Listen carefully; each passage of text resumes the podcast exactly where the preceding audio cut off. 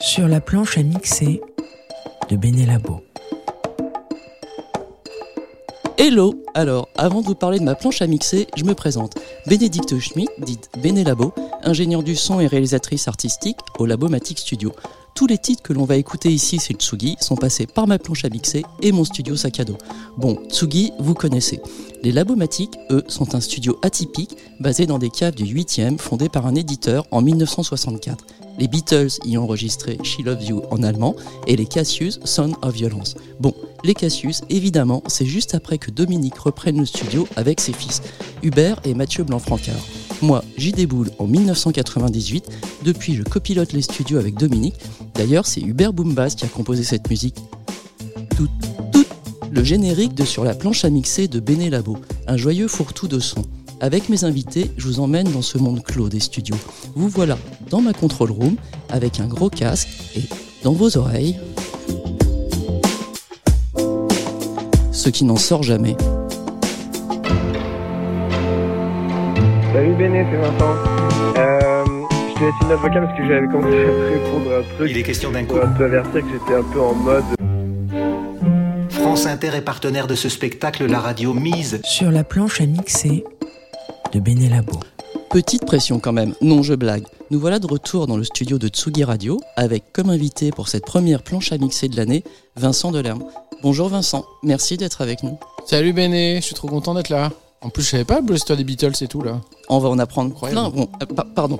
Alors, petit voyage dans le temps et dans Paris, car on sort des Labomatic Studios pour aller dans ton salon avec Mhm. les Orgueilleuses.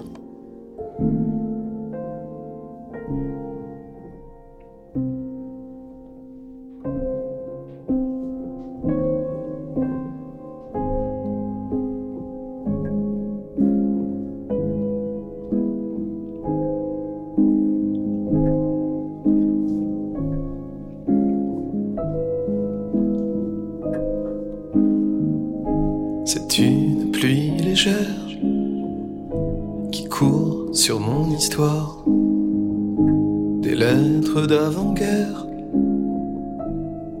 et leurs parfums bizarres. Les orgueilleuses alors avaient la fièvre et passaient sans vous voir.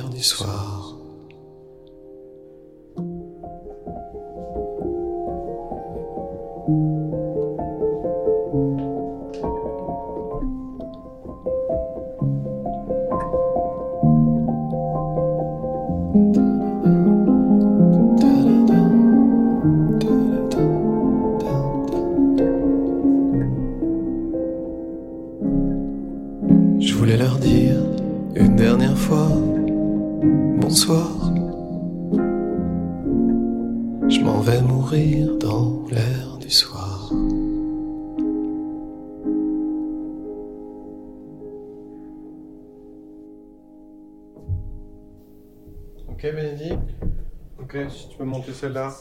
Ouais.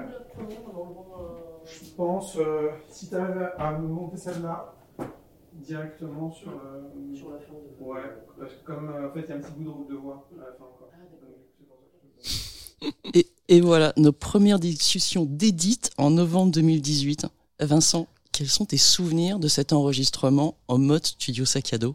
Bah, c'est alors c'est un enregistrement en plus qui a- ça appuie sur plusieurs boutons parce que déjà c'était pour un projet qui est tombé à l'eau puis qui est revenu. euh, d'album hommage à, à Scheller, qui du coup se, faisait dans un premier temps. Et puis, euh, et puis, dans un deuxième temps, on le dit c'est pas fait. Puis finalement, quelques années plus tard, euh, on nous a dit si, si, finalement, faut. Mais bon, moi, c'est un souvenir hyper fort parce que l'idée qui, était autour de cet album-là, c'était qu'on devait choisir chacun. C'était plutôt des chanteurs pianistes, enfin des gens qui chantent en étant au piano. Et, et on nous demandait de choisir un piano qui comptait pour nous. Donc moi, j'ai pu choisir le piano, mon piano droit. Et, et c'était super parce que il y a vraiment une atmosphère. euh, c'est drôle, tu disais euh, au début, on va être dans ton salon. Ah, bon, on a mis euh, quand même pas mal de réverb, de trucs comme ça Ouais. derrière. Hmm. Mais c'était quelque chose qui était, euh, ouais, qui, qui- que t'espères quand tu fais une prise. Moi, j'ai toujours aussi beaucoup essayé de, de- en général, que les, les chanteurs, les chanteuses que j'ai aimés, c'est toujours euh, ce qui compte pour moi, c'est de sentir une sorte de présence comme comme un ami ou comme comme quelqu'un. C'est ça que j'attends en fait, de, de rencontrer quelqu'un et de sentir une pièce, la personne, me dire ah ouais en fait si elle dit ça c'est qu'en fait elle doit être comme ça.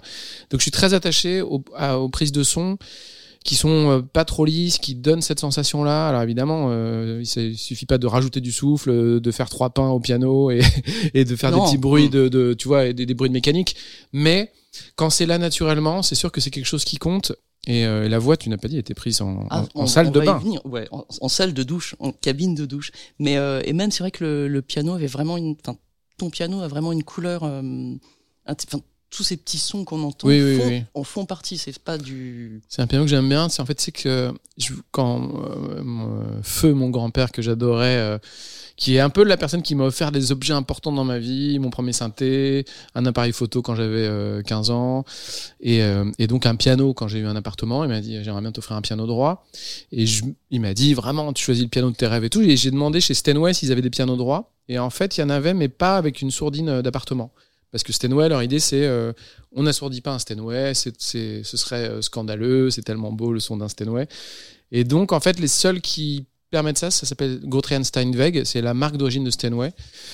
Et euh, avant qu'elle qu'elle émigre aux États-Unis parce que c'était des juifs euh, qu'on qu'on fuit l'Europe.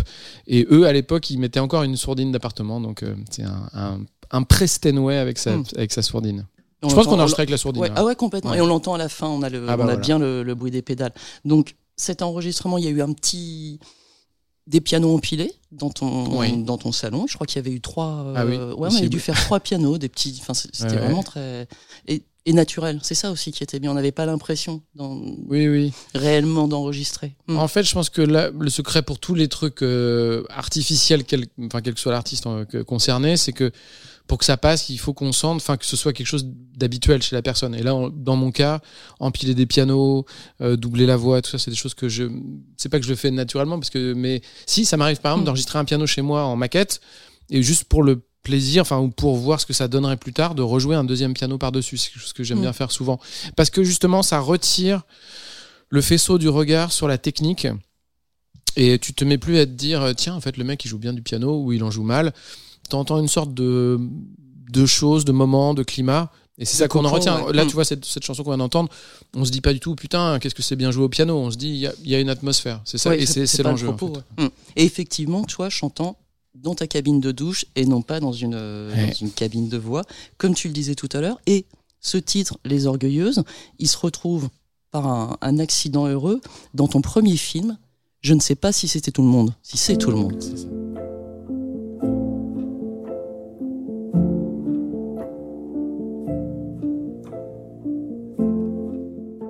Ce film, c'est ma découverte de la Mama Youth et, et de l'ami Bertrand. Ah, ok. Ça va ensemble. Alors, euh, moi, je suis lorrain et dans ma région, il existe un mot pour décrire les gens qui bricolent.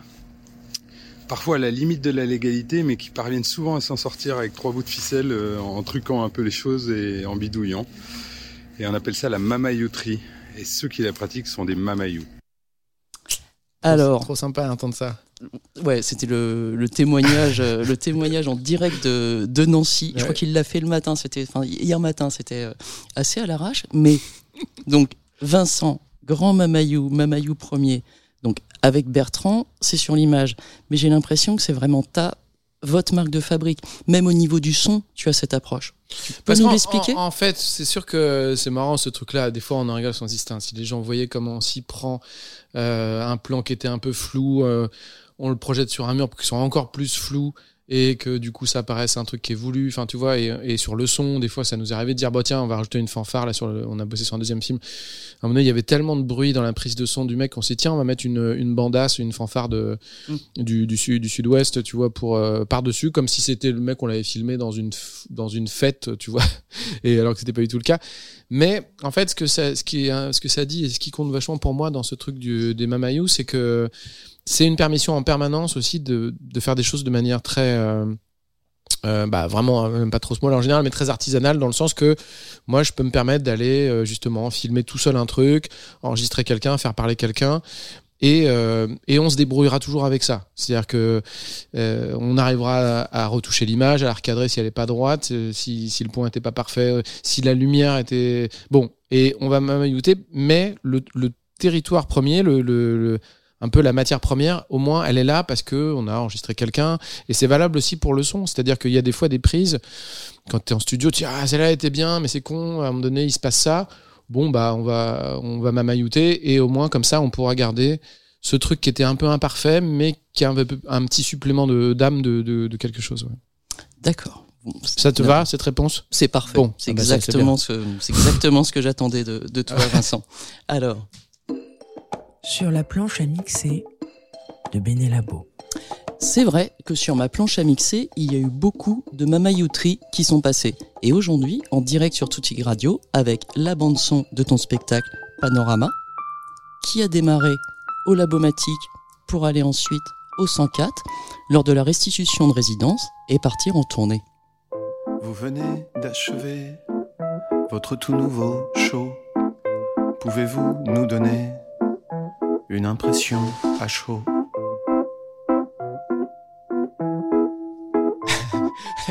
N'attendez pas de réponse.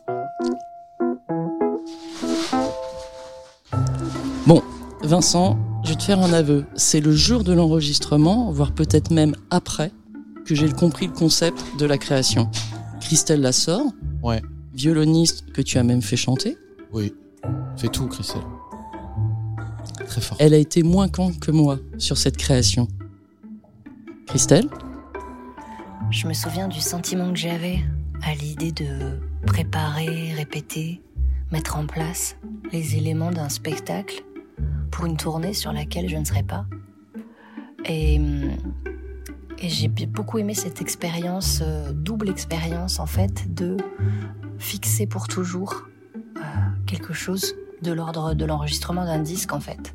Ce qu'on peut vivre en studio quand on et qui va rester éternellement mais en même temps pour quelque chose d'unique à chaque fois. Est-ce que t'as pas eu le sentiment, Vincent, de parfois être complètement absorbé par le film jusqu'à ne plus savoir vraiment qui est vrai et qui est virtuel? Trop bien tes trucs. Euh, ça fait plaisir aussi d'entendre Christelle.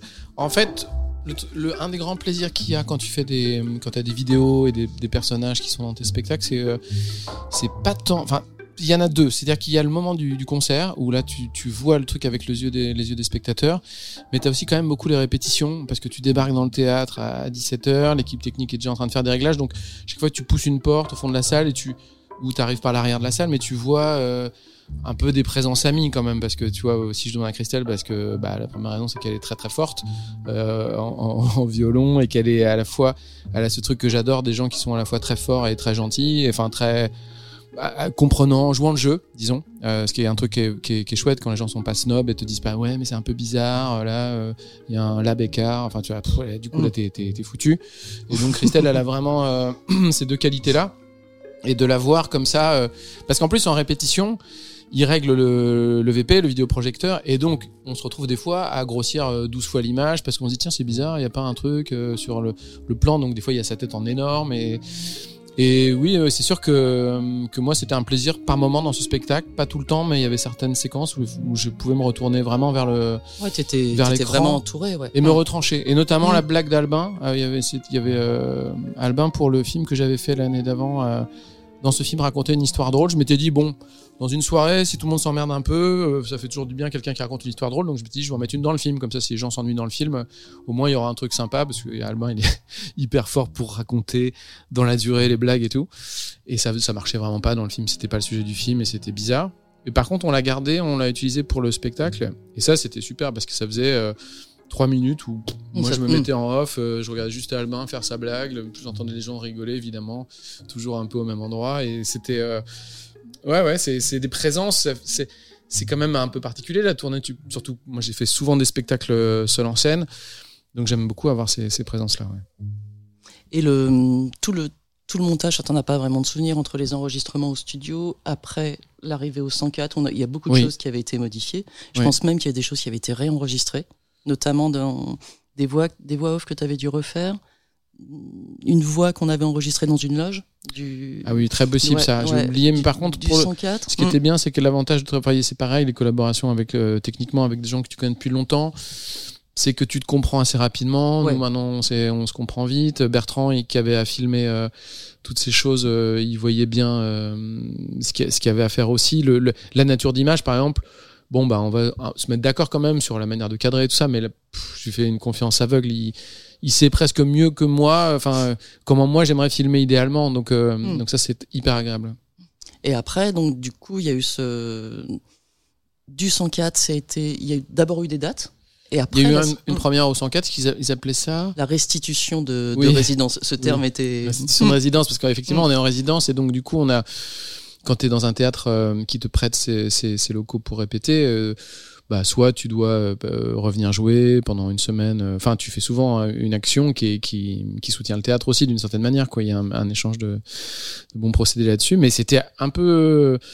C'est toujours un peu casse-figure parce que ces spectacles-là, comme je veux qu'il y ait beaucoup d'événements, de, trucs, de, de vidéos, de voilà, bah toutes ces choses qui peuvent être super, enfin je trouve, enfin en tout cas j'espère, euh, une fois que c'est bien en place, elles sont un peu pathétiques au début quand c'est pas complètement calé parce que ça fait un peu, on voit les coutures, on dit oh là là le, le fichier est parti trop tôt, ou des fois tu te rends compte que t'as même pas le temps de faire un déplacement. euh, tu pensais que tu pourrais compter sur les aplos pour euh, passer par l'arrière et revenir de l'autre côté, mais en fait euh, t'es trop court. Enfin j'ai un, un souvenir d'une résidence comme ça qui est pas celle où t'étais, mais de sur une tournée, euh, tournée 15 chansons, où il y avait beaucoup, beaucoup de choses. On est, et la première était en Belgique, et notamment, à un moment donné, je mettais un, je devais me mettre en pyjama, le même pyjama qu'Antoine Douanel dans, dans L'amour en fuite, euh, enfin, dans, dans, dans Domicile conjugal, dans Baiser volé, pardon. Et, euh, et, euh, et j'avais pas le temps, quoi. Donc, je suis arrivé en me boutonnant un mois. Enfin, bon, et Ouais. bon, la première, elle Mm. te permet d'ajuster les choses, mais, mais c'est toujours un, un moment un peu, un peu hybride. Bon, alors, après le, ce passage à Lille. J'ai fait trop long le- sur le pyjama, je crois. Non, mais c'est bien, c'est bien. bien. Non, Bon, non, c'est bon, bien, ça change. euh, je me dis, bon, qu'est-ce que je vais faire avec ce pyjama maintenant? Est-ce que tu as déjà été en pyjama à la cigale, par exemple?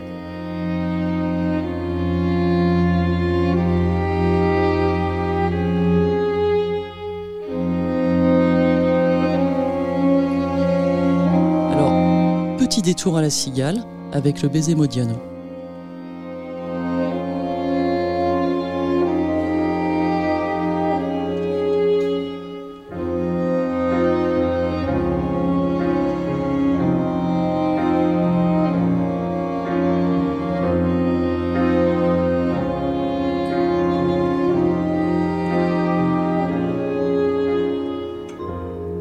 C'est le soir où près du métro, nous avons croisé Modiano. Le soir où tu ne voulais pas croire que c'était lui sur le trottoir. Le soir où j'avais dit, tu vois, la fille juste en face du tabac. Tu vois le type derrière de dos.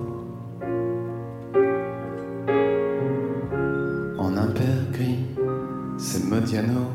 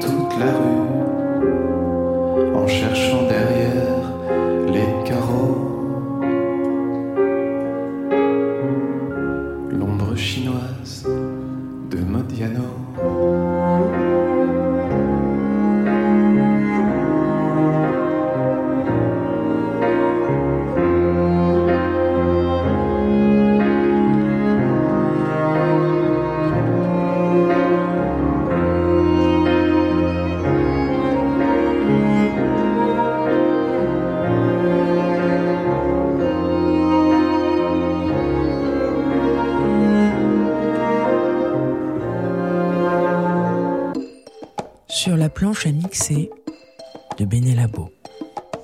De retour chez Tsugi Radio, toujours avec l'ami Vincent, pour la suite de ce voyage qui va nous téléporter juste à côté de la place de Clichy.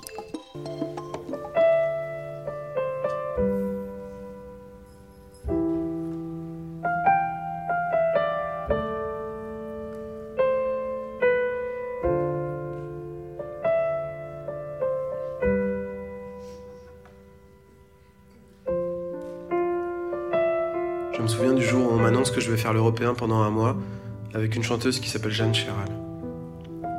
Je me souviens que je vais à la Fnac pour acheter son CD 6 titres avec une illustration sur la pochette où on voit seulement sa bouche, ses nattes et un clavier. Je me souviens que la première chanson s'appelle Roberto et je me dis en l'écoutant que cette fille a une énergie vocale différente de la mienne. Je me souviens que deux mois avant l'européen, on nous fait faire une date ensemble à Grand Quevilly et je réalise que pendant quatre semaines à Paris, je vais entendre dans la loge d'à côté ces vocalistes qui sont quand même très spéciales. Je me souviens que le premier jour à l'Européen, c'est un peu comme de s'installer dans un appartement dans un voyage Erasmus. Chacun choisit une loge, chacun défait ses affaires, et puis chacun s'habille dans son coin en silence pour la soirée. Je me souviens que Jeanne a mal au ventre chaque soir avant d'aller sur scène, qu'elle se plie en deux, et puis une fois au piano, tout va bien. Je me souviens que peu de temps avant les Européens, Jeanne fait un entretien croisé pour le magazine Chorus avec Alain Souchon, et je suis jaloux. Je me souviens que chaque soir, je chante la première heure et Jeanne la seconde. Je me souviens que j'aime bien entendre le début du spectacle de Jeanne en étant encore dans la loge en dessous de la salle. Je me souviens que Jeanne met le public chaque soir dans sa poche, et comme c'est la première fois que je chante avec quelqu'un, je me dis que toutes les chanteuses et tous les chanteurs savent faire ça. Je me souviens qu'après le spectacle, souvent on dîne à l'Indien au bout de la rue Bio, et comme c'est le printemps 2002, on parle du Front National.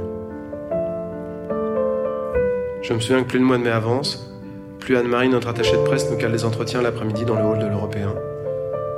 Je me souviens que Jeanne traverse la rue en fin d'après-midi pour aller s'acheter une banane à l'épicerie en face de la porte des loges. Je me souviens qu'à la fin du concert, on fait un rappel à deux et on chante la Ventura de Stone et Chardin. Je me souviens que plus les spectacles avancent, plus on devient amis. Je me souviens qu'à la fin de l'Européen, je reçois des SMS de Jeanne signés ta sœurette et moi je signe ton frangin. Je me souviens qu'on signe toujours pareil aujourd'hui, 20 ans après quand on s'écrit. Vincent, rejouer dans la même salle plusieurs soirs, 20 ans après, ça doit être étrange. On en avait parlé de la fameuse mémoire auditive.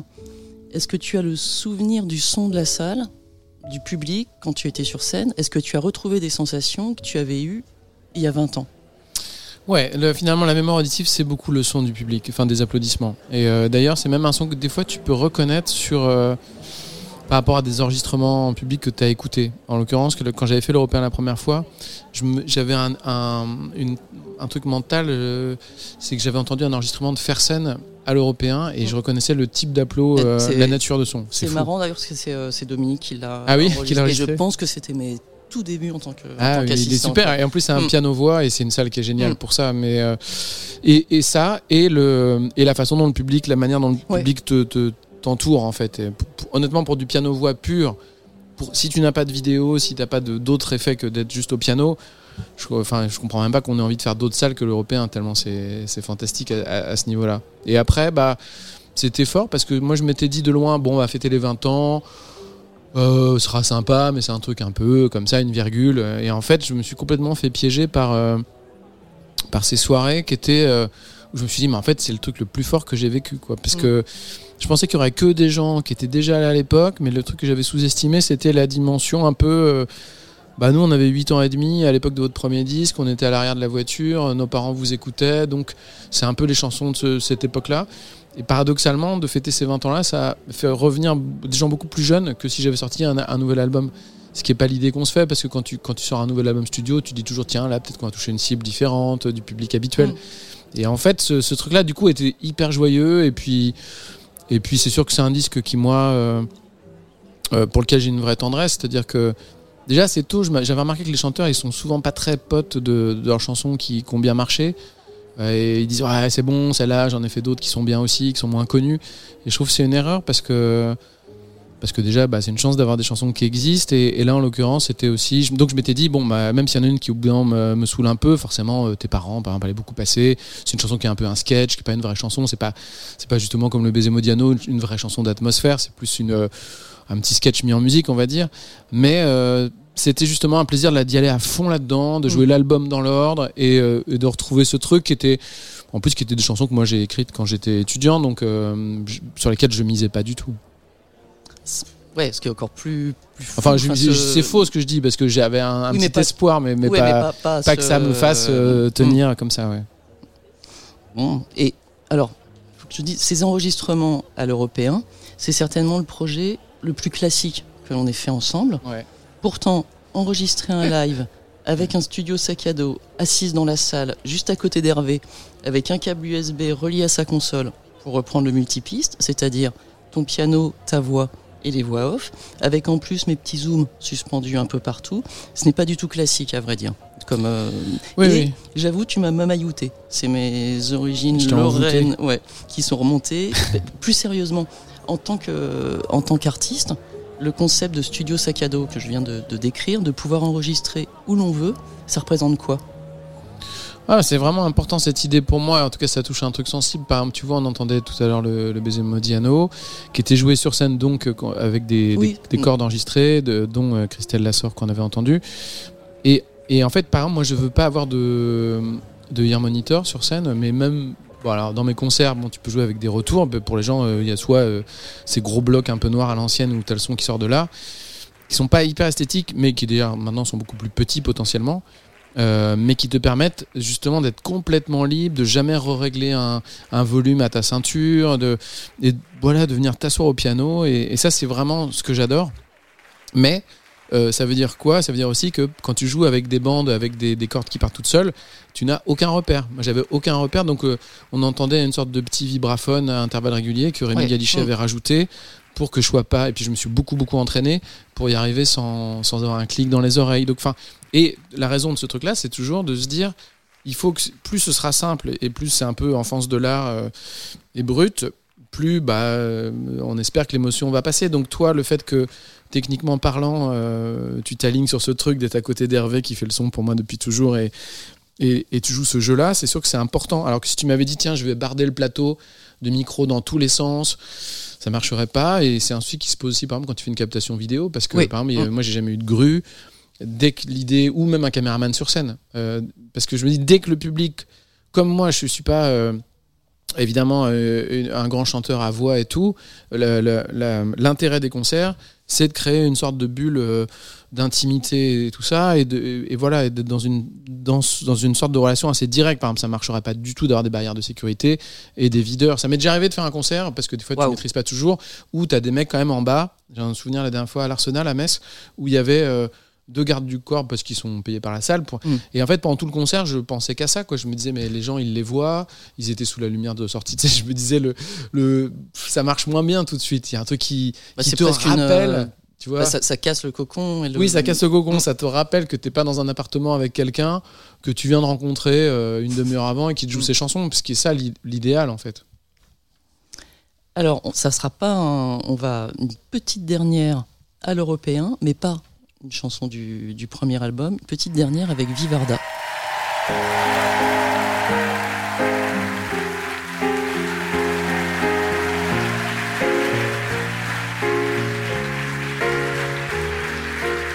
Si on peut oublier tout ça, le stadium, défense, arena, les charrues, le concours sous la douche. Si on peut ce soir effacer le carton, 3 millions d'entrées, simplement dire ce qui nous touche. Si on peut vivre comme Agnès, se parler à deux dans la pièce et ressentir une émotion.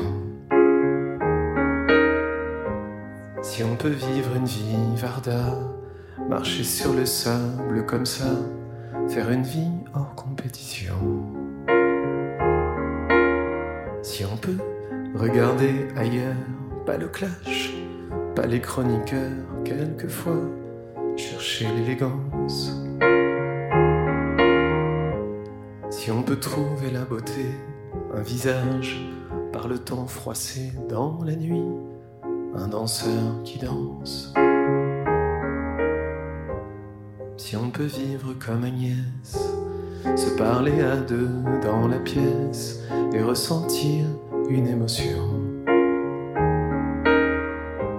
Si on peut vivre une vie Varda, marcher sur le sable comme ça, faire une vie hors compétition.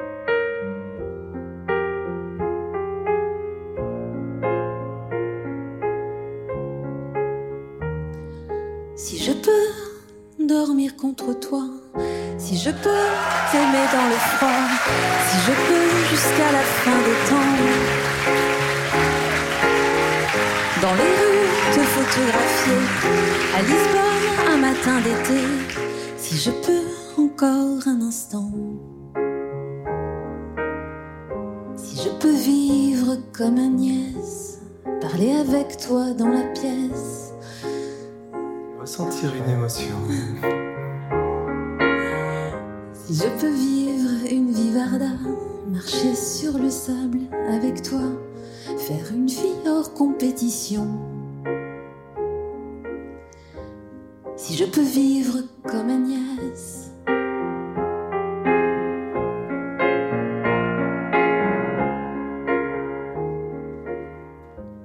Si je peux vivre une vie Varda.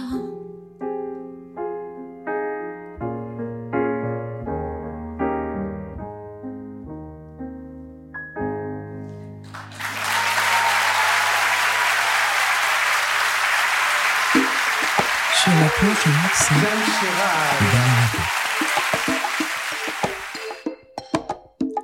Alors, nous sommes toujours chez Tsugi Radio avec Vincent Delerme et on arrive bientôt à la fin de cette émission. 45 minutes, ça file. Nous avons beaucoup parlé d'enregistrement de nomades, de mamayout, de choses que l'on ne fait absolument pas dans les règles, mais qui amènent au final une grande liberté artistique. Et ça, c'est le plus important. Vincent, je viens de me rappeler que le premier enregistrement qu'on a écouté, Les Orgueilleuses, on aurait dû le faire au 104, où tu étais en résidence. Oui. Mais il y avait des travaux. Ah oui, c'est vrai. Donc, ce jour-là. Nous avons été dans ton salon et il y a un an, quasiment un an, je crois que c'était le tout début de l'année dernière, le jour de l'enregistrement de Les Filles de l'Aurore, on Ah, devait le faire de la même façon, Oui. mais tu m'envoies cette vidéo avec un son assez effrayant.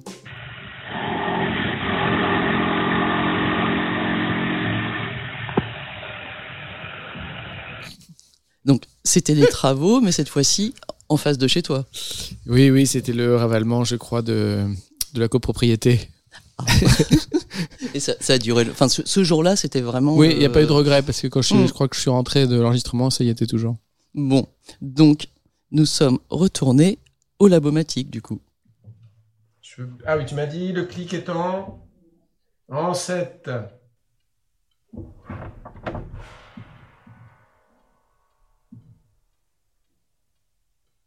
Les filles de l'aurore, je peux encore les retrouver. Elles ont autour du corps de l'amour et de l'or que l'on peut jouer au dé. Elles ont au fond des yeux des rêves que l'on ignore quand vous dormez encore quand l'aube les voit passer par deux. Et moi je viens bien après l'aurore, quand le soleil monte à Saint-Jean. Je voudrais leur dire que je t'aime encore, toi qui t'en vas tout le temps. Les garçons de l'aurore glissent leur corps dans des jeans usés.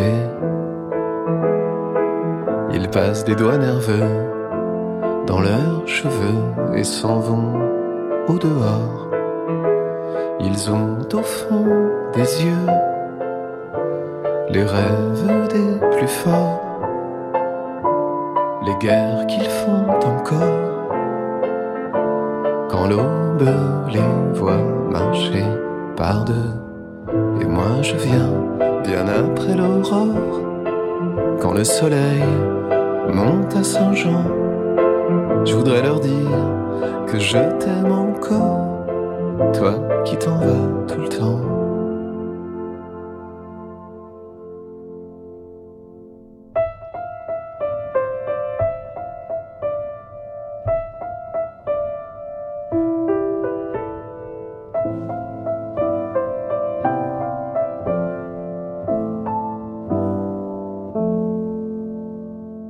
Les amants de l'aurore se donnent encore dans des lits froissés.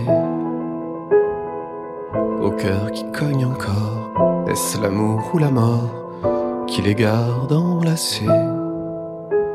Ils ont au fond des yeux des rêves que je rêvais fort pour que tu restes encore quand l'aube nous gardait tous les deux. Et moi je viens bien après l'aurore, quand le soleil monte à Saint-Jean. Je voudrais leur dire que je t'aime encore, toi qui t'en vas tout le temps. Je voudrais leur dire que je t'aime encore, toi qui t'en vas tout le temps.